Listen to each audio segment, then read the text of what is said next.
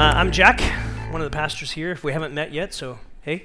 Um, and uh, we started this series called Emotion Pictures last week, looking at the reality of how do you deal with how you feel. Because we all have feelings, whether you're a stoic type person who doesn't express your feelings all that much, or whether you're a person maybe like me who's wears your emotions on your sleeve a little bit more. Uh, people always try to guess when you're going to start crying in the movie, all that kind of stuff. Um, really get tired of that with my kids, but it's it's part of who I am, and so I just embraced it.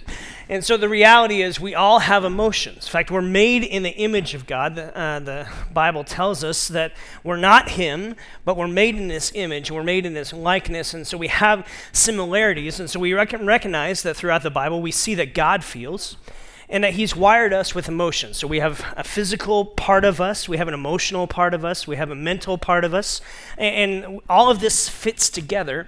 And we wanted to do a series looking at emotions because the reality is how you deal with your emotions not only helps you in life, but it really has a lot to do with your spiritual journey as well. In fact, um, we looked at these verses here in Psalm 139. If you're not familiar with Psalm 139, I want to really encourage you in this series to look it up.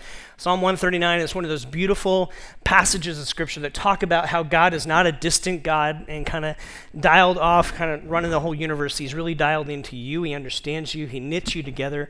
And we looked at these verses that you've searched me, O Lord. You know me. You're familiar with me. God's familiar with how you're wired.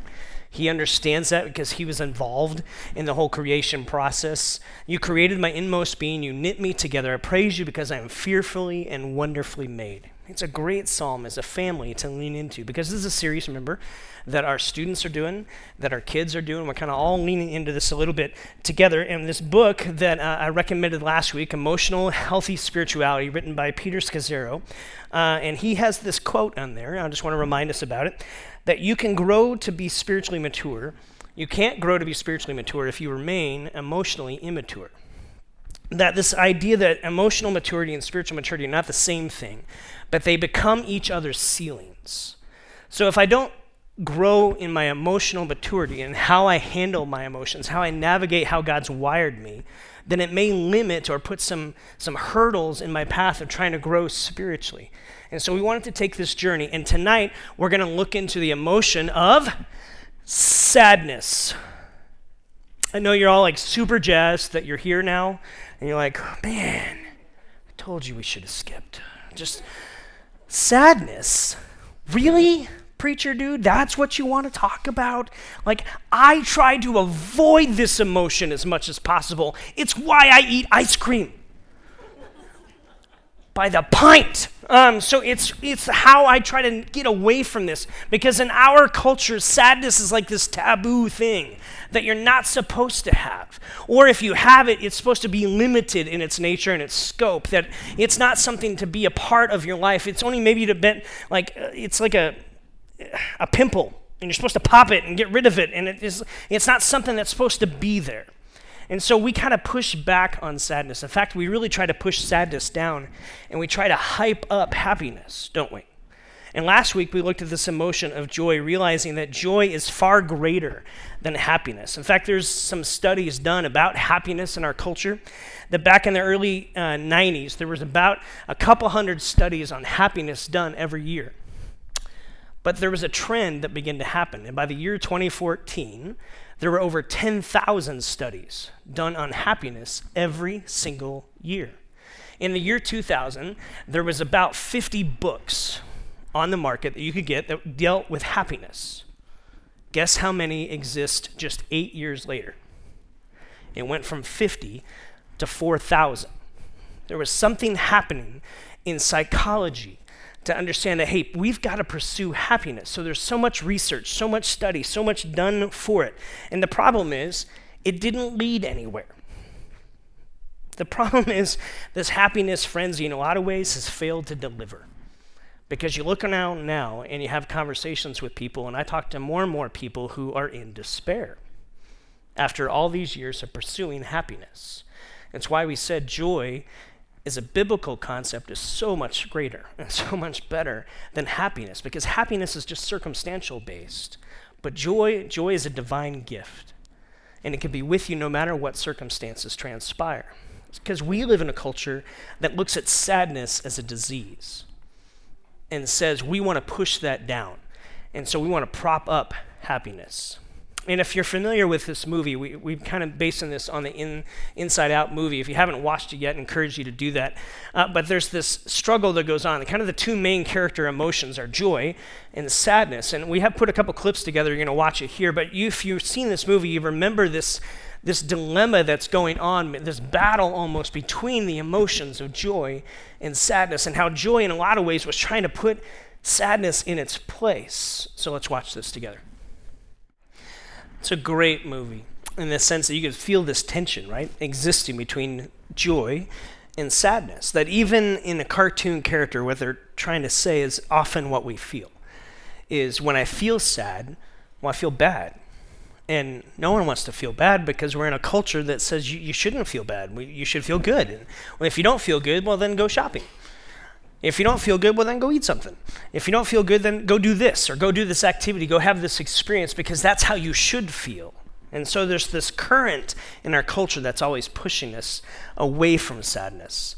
And, and tonight, what I'd like to do, uh, with your permission, even without it, um, is just kind of take us on a journey a little bit about what the Bible has to say about sadness and maybe how to navigate it that it might help you in life because there's actually some benefit to it. Now, that doesn't mean you have to live in a life of sadness, but the seasons of sadness that come your way, that you can actually lean into them and gain something for your betterment and for the help of other people. And so, sadness often in the Bible uh, is called lamenting. In fact, there's lots of psalms about lament. There's a whole book called, anyone? Lamentations. Uh, guess what Lamentations is about? The whole book sadness, except for about four verses. We'll look at them today. Um, but the whole book is about the fall of Jerusalem in 586 when Babylon takes over, and it's Jeremiah writing about just, ugh, how this feels. Anyone ever had an ugh moment in life? Really, one of us. I'm going to beg to differ that I think you've had those moments. That's what sadness is. It's those moments of not just sadness, it's this idea of loss. It's this idea of, of something not going your way. In the Psalms, often you can kind of break Psalms down into three different categories. There's the Psalms of orientation, which is about the, the good times in life, about living with a praise and a heart uh, longing to give God praise, and that all things are well, and that you're sitting well with God. There's the, the kind of the, the Psalms of disorientation. It's kind of where the bottom falls out where you feel sad, you feel lost, you feel hurt, you're wondering, where is God in the midst of what's going on? The kind of questions that we never ask anybody else, but that we wonder deep within our own heart God, where are you? I don't understand what's going on. See, that's lamenting. Then the other third part of the Psalms is reorientation. It's and as you make your way through this disorientation period, and you realize God's with you, and that He's going to see you through, and it kind of awakens your heart on the other side of the drama or the trauma that you've gone through, this stress. So, prayers of lament uh, have an important part in our life in those seasons of disorientation. Those seasons where we feel lost, we, we feel like the bottom of life is fallen out from underneath us. We struggle with that. Whether it's a, a tidal wave from an ocean that hits you, like dealing with, uh, for some of you, dealing with abuse dealing with divorce, dealing with the, the death of a loved one that was close to you, dealing with uh, a severe loss of job and not being able to find one. Just things that if you and I were just sitting in a coffee shop and talking about, it just it, it hurts your heart. And I'm really sorry because I know those tidal waves come. Eh, maybe it's not a tidal wave that's hit you yet. Maybe it's just the puddles of life. It's those little things of walking by the mirror and realizing, hey, I'm getting older. Anyone? Okay. Uh, so you walk by and you realize, hey, life doesn't stop, and, and I'm getting there. Maybe there's some little storms of life. Your children are moving away, and it's just different at home. And there's just different things that are going on with you. Friendships begin to fade, or a romance ends in heartache. Maybe your favorite pet is no longer with you. It's just maybe it's the little puddles of life that come. Maybe it's an, an ocean wave that hits you. But no matter what it is, you're hit by it. Because sadness in those seasons of lamenting, no one avoids them. No one gets to escape past them. They're a part of life. And the Bible is filled with laments that help maybe put some words to what we're feeling and what we're struggling, the questions that we're wrestling with. And the reason it's good to wrestle with these laments is because it, when people say the cliches that we hear, God causes all things to work together for good. Is that true? Yes, it's true. Does it help you in the moment? Not at all. If, if people say, hey, don't worry, be happy, does that help? No. It just makes you frustrated with that person because they're just giving you a cliche. Uh, they're giving you, here's the reality a bumper sticker saying doesn't comfort a hurting heart. The presence of Jesus and your presence with your friends, that's what comforts a hurting heart. So when you face those hurts and when you face those struggles, what you want is the presence of God. You want the presence of friends and people with you in those midst. That's what you long for. You don't long for the sayings. Now, listen, those sayings might well be true. The fact that Jesus never does leave you and he is with you and he can comfort you, that is very true. But it doesn't make everything better magically in the midst of those heartaches, in the midst of those laments. That's why in the psalmist, when you read about them writing laments, they're not pouting in a corner. They're bringing their lament somewhere. Where are they bringing it? To the feet of Jesus, to the footstool of God. They are bringing their lament and their pain there. Now, I don't know if you've ever seen someone go through a, a lamenting period, a, a loss that brings their heartache to God. I've seen a lot of people who go through a lot of heartache and they run from God. They don't want anything to do with Him. And I get that emotionally. I understand what might drive that. But what you read in the Psalms, what you see in the scriptures over and over, is that God is the place where we can bring our lamenting heart with all of our warts and with all the rawness and the realness of it. Listen, David had a lot of faults, but the reason he's called a man after God's own heart is because he was real with God. You can read through some of the laments he writes, and they're rough. They are rough to read because it's raw and it's real. And for some of us, sometimes we feel like we can't bring our real emotions to God, like somehow we're going to offend Him. Can I just put you at ease? God already knows how you're feeling, and you don't have to clean up your heart or your language or the hurt or the heartache to come into His presence. You're not going to shock Him and nor is he ever going to turn away. I think God absolutely loves to meet people in the midst of their heartache because that is where you're real. That's where you're real. Uh, joy can be this butterfly that flutters about, right? And happiness can be these things and these mountaintop experiences, and God can meet us there. But when you're in the valley of valleys, I think that's where God loves to meet his people. Because I believe that's where God wants to do some of his best work with his presence. And you may not hear a thing. In fact, you may feel like God's a million miles away. But, friend, he is as close as you reaching out because He loves you. He's never going to run away. And that's where transformation can happen in those places where we begin to bring our hearts to Him, where we begin to wrestle with those questions of God, where are you? Why, why did you allow this to happen? Why don't you wake up and do something? Those raw emotions are there. That's why the prayer of the psalmist in the laments always kind of starts with this growl almost God, where are you? I don't understand. And by the end of the prayer, here's what you see it's the psalmist calling out, God, I, I still don't understand. I don't get it. All the pieces aren't fitting together. But I know you're here. And I know you're good. And I don't know why, but I know who and I'm willing to stay with who? With you. And we'll figure out the whys. That's why the whole book of Lamentation and Jeremiah lamenting everything that's unfolding for the people of God And it's just lament after lament until right in the middle. Here's what you read in Lamentations chapter 3, verse 22 through 26. Here's what it says The faithful love of the Lord never ends, his mercies never cease. Great is his faithfulness. His mercies begin afresh each morning. I say to myself, The Lord is my inheritance, therefore I will hope in him. The situation hasn't changed, but his attitude is adjusting. The Lord is good, and to those who depend on him, to those who search for him. So it's good to wait quietly for salvation, for the help to come from him. So, in the midst of this lamenting, he's positioning his heart attitude to say, Okay, I still got my hurt. I don't understand what's going on, God, but I'm bringing it to you. See, the difference between lament and self pity, a, a couple thoughts. Lamenting is, it connects us to God.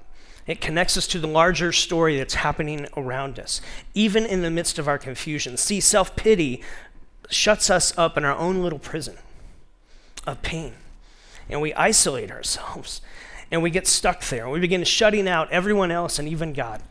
And then we wonder why we feel alone. Because we've we haven't come to a place with a lamenting where we get to connect to God. We've actually come to a place of self pity. And we put ourselves in our own little prison. Eugene Peterson talks about this idea that when we're in the story of everything that's uh, we understand from a biblical perspective, everything eventually will come together.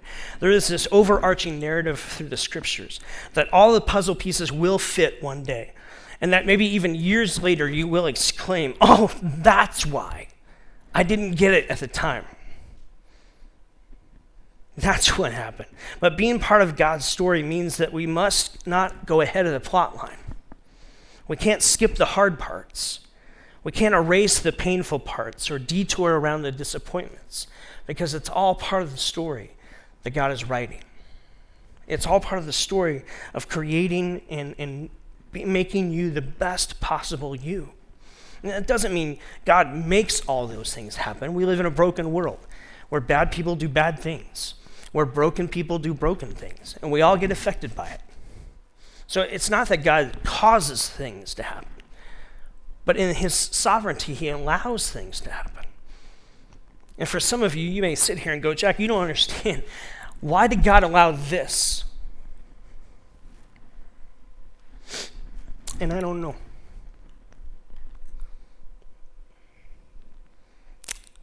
I don't know. I'm so sorry. I know for some of you, this is not puddles, this is oceans. And I'm so sorry. I'd love to hear about it. I'd love to hear what you've dealt with. I just love to be with you. I think that's the heart of God. And in our busy pace of life, often the thing need, the people need most is time, and we don't have it. Especially when they're hurting. And so what we try to do is, well, here's a cliche. Here's a, a verse. Here's a thought I'm thinking of you praying for you. That's good. You should do that. None of those things are bad. What people really need in that moment is you. And they need God to come alongside, and, and you can do your part. Uh, God will do his part. He's never messed up with that. But see, laments increase the amount of compassion in our heart. When we go through seasons of sadness, of loss, of frustration, of disorientation, that's the season and only in that season where God can do his greatest work to begin to improve and increase the amount of compassion in your heart. What's the most described emotion of Jesus when you read through the Gospels? I've told you this several times. I'll tell you again. Compassion. The most described emotion of Jesus through the Gospel accounts is compassion. He's moved with compassion. That is a telltale sign of the heart of God. And it's not to be missed. Are you growing in your capacity of compassion, your compassion capacity, if you will? Friends, maybe that's more a sign of spiritual maturity than how many Bible verses you know and how many church services you've sat through. Those are necessary and those are good. But is your heart becoming more and more like Jesus? Because that's what God's up to. Peter writes in his book, he says these words To the degree of which uh, I learn, or you learn, to the degree to which I learn to grieve my own losses, is in direct proportion to the depth and quality of my relationship with God, my connection to Him, and the compassion that I can offer to others. That this idea of regular lamenting, uh, of making it a point to, to bring my sorrows, to bring my hurts, even in, in their small, to bring it to the foot of the cross and say, Jesus, I understand you understand loss. You understand rejection. You understand hurt. You understand abandonment better than anybody. And so you're a safe place for me to bring my hurt and my struggles. I can bring my lament to you. See, another difference between lament and self pity is lament opens us up and it connects us with the suffering of others. Self pity makes it all about you. And you kind of isolate into yourself. And self pity is just about me. It's about my pain, my problems, my gripes. And you lose the capacity to see suffering in others. Where lamenting is, hey, I can bring my suffering and I notice that you're suffering too. Why don't we both go to the foot of the cross, go to where Jesus is? Because I know he understands suffering. And the, better thing is, he understands resurrection power. He understands how to make it through to the other side. And he knows how to pour in the power to make through the suffering journey that you're on or that I'm on. When we bring our laments to God, it's a safe place to grow. It's a safe place to bring it and it can grow compassion in our hearts.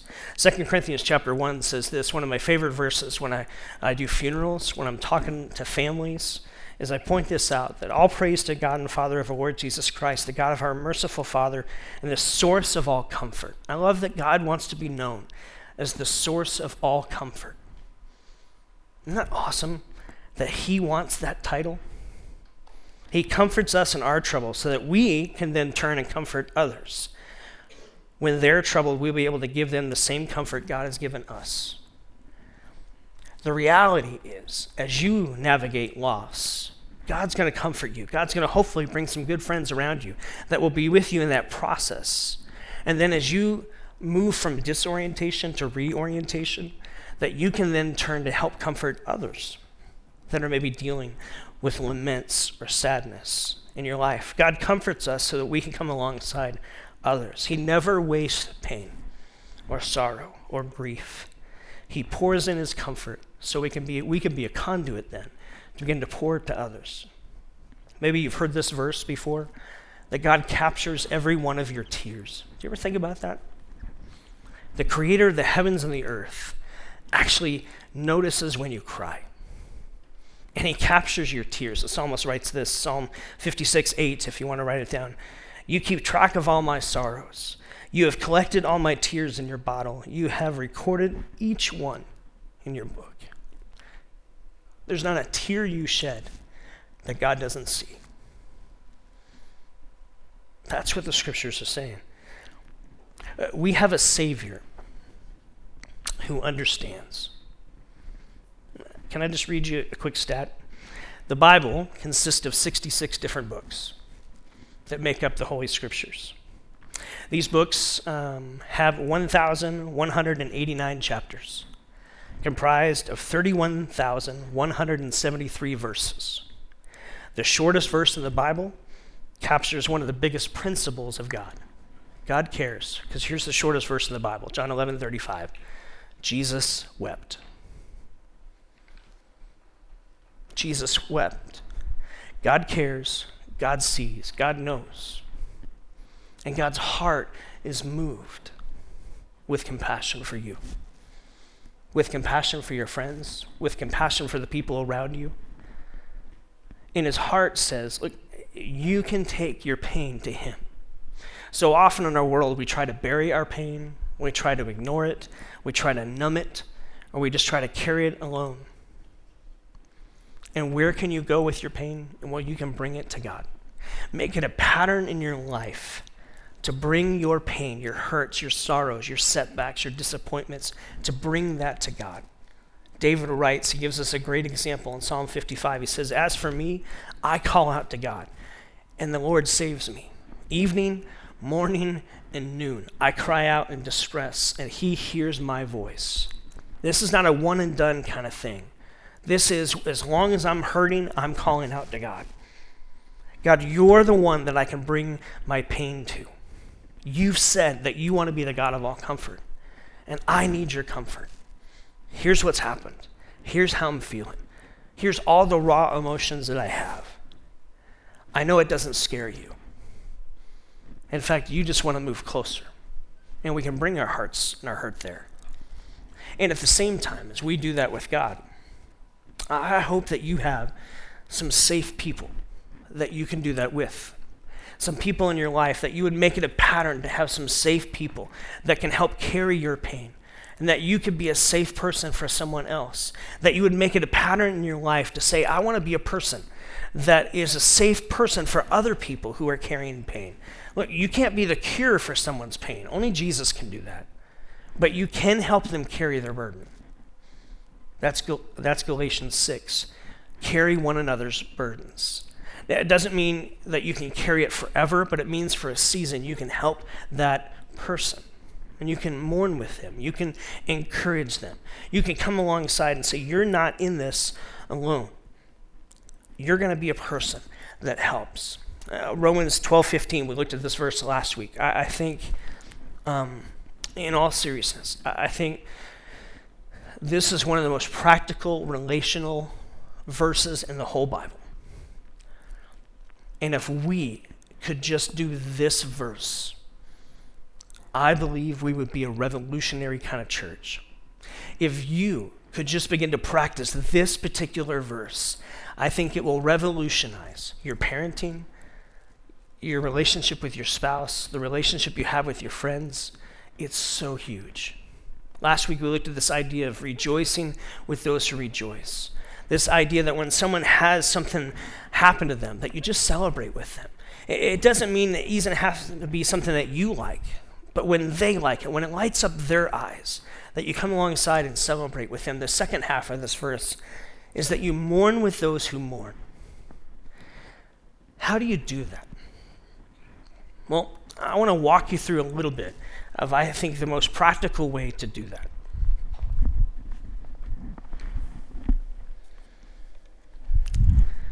You mourn with those who mourn. The reality is, every single one of us has an emotional cup. It's a part of our life. It's just how we are because we all feel. We're, we're made in the image of God. And and we have this emotional part of us. So we just have this emotional cup that makes up our life. And, and we have things happen to us. We have some joys that happen, we have some setbacks that happen. Maybe uh, somewhere along the line, you got hurt. Maybe it was a, a parent who said something to you, and it just added a little bit to your emotional cup. Maybe it was a friend who, who did something uh, to you, and it just it kind of jarred you and it just begin to fill you up a little bit with these hurts that we all carry. Uh, maybe it was a disappointment on your own accord, something that happened that maybe you didn't follow through on, or you didn't uh, kind of do it your best at it, and it just kind of happened, but it hurt that it didn't follow through the way that you had envisioned it to go. And what happens is we get hurt. And if we don't deal with the hurt, well, then things continue to just pile up. And so hurt turns into resentment. And then that resentment just kind of turns into bitterness for people. And then that bitterness kind of takes this way of just saying, look, uh, I've got this incredible frustration, this resentment. I become defensive, I become insecure. And pretty soon you just become an angry person. And so your emotional cup gets really full. And then you just kind of have relationship with people. You kind of just live life alongside people, right? and you bump into them and something happens and you and it just kind of goes all over because your emotional cup is really full. You've never dealt with your hurt.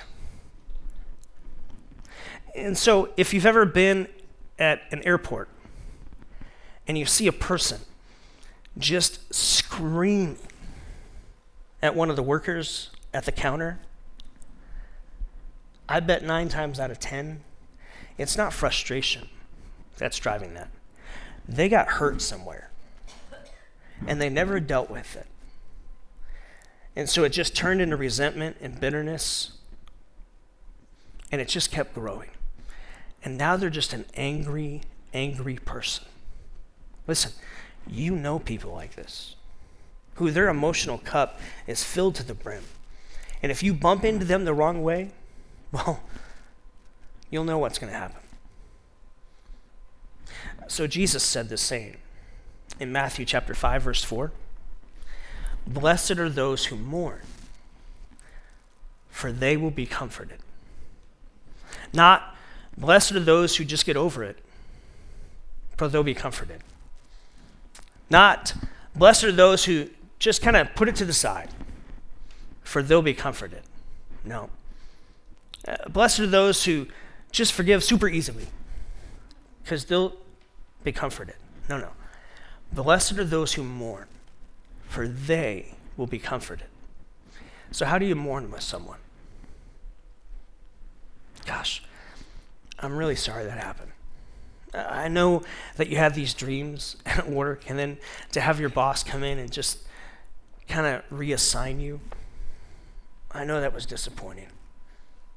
I'm so sorry that happened. How'd you feel the day that that happened, that conversation? What was that like? And then you just listen. Gosh, I can't imagine the sorrow that you're going through, that they're here today. And here we are tonight, and they're not coming home. Man, that stinks. I'm so sorry.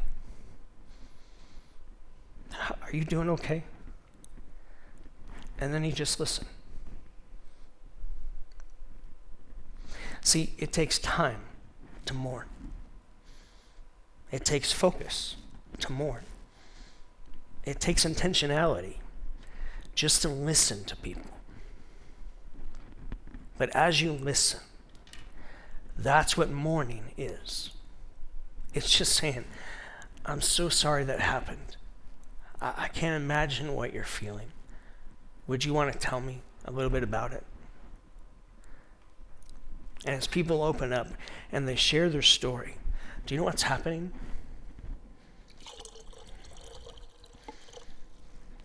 They're beginning to empty their emotional cup a little bit. This is why you already know who good people are, who mourn with you, because it's the people you call. You already naturally know this.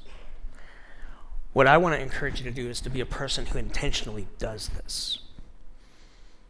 Because I'm convinced if the church, not just elements, if the church was to actually practice this Bible verse, rejoice with those who rejoice and mourn with those who mourn, it would revolutionize relationships that you have at work, in your neighborhood, in your networks. It, would just change things.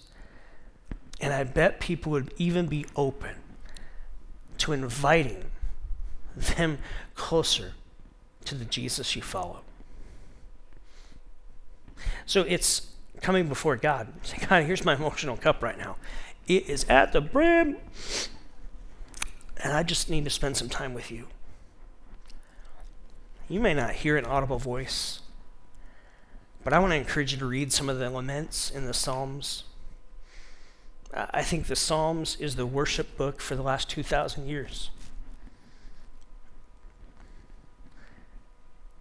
Ever since I was 15. I've spent time each year reading through the Psalms, and they are life giving because they just help put words to the emotions that you feel. So I invite you to consider that maybe this week. Be a safe person for others to come to, to be a person who can bring uh, their hurts to you. You can come alongside them because God's come alongside you and He poured in His comfort so that you can turn and comfort others. What if we just begin to practice this and live this out? To help people with their emotional cup, to say, look, it doesn't have to be filled to the brim. Let's deal with some of this hurt because when you see an angry person, nine times out of ten, it goes back somewhere to a hurt. It's not just angry because they're angry, something happened. So let's go back here. Let's, let's let Jesus be a part of this process. And let's let his love in and through us begin to change us. So that's the invitation this week. I, know sadness is one of those things you're like, woo, um, but it's a part of life, right? Anyone ever been sad before? Yeah, we all log time there. So, how would it be this week that when you have those moments, you're able to say, God, I'm going to bring my pain to you. I'm going to bring what, what ails me to you. And I'm going to trust you with it. See, the reason we can do that is because we have a Savior who cares. We have a Savior who cares so much that not only did he come live a life and put compassion on display for everyone to see, but he said he was going to take it even a step further. He said, Compassion wasn't just, I'll be with you in the moment. I'm going to create a way for you to be with me forever. And so he lives this life and he takes this journey to the cross on your behalf and on my behalf. That when we celebrate communion, that's what we're remembering. Is that his compassion wasn't just limited to, hey, I'm so sorry that happened. It's, I'm going to make a way for you to be healed from that. I'm going to make a way for it to be better. That that doesn't have to be the last part of your story. It could just be the turning point of the story of what I have for you. And so we remember in communion in a moment as we continue to worship, as we sing here in a moment. We remember his life and his death and his resurrection. And so, Father, I pray that tonight, as we take communion here, as we worship with a couple songs, that we continue to lean into you. God, sadness is not something that we normally want. We don't crave it. You don't tell us that we need to crave it. The reality is it will come our way. And so, in the midst of those seasons, may they be short, but in the midst of them, may we lean into it. We don't have to live there, but can we lean into it? And can you do a transformational work in us that you can only do in those seasons? Transforming our hearts to be growing in our compassion capacity, transforming our hearts with comfort that can come from you, transforming us to be safe people, to help mourn with others to meet them in those moments and maybe invite them a step closer to you. So we remember Jesus, your life, your death, your resurrection as we take communion here. And as we sing to you in these next few moments, we ask that you be with us, share our hearts. God, some of us have got some disorientation in our own life. So in these next few minutes, we just want to sit and bring it to you. And Holy Spirit, would you have your way in our hearts tonight?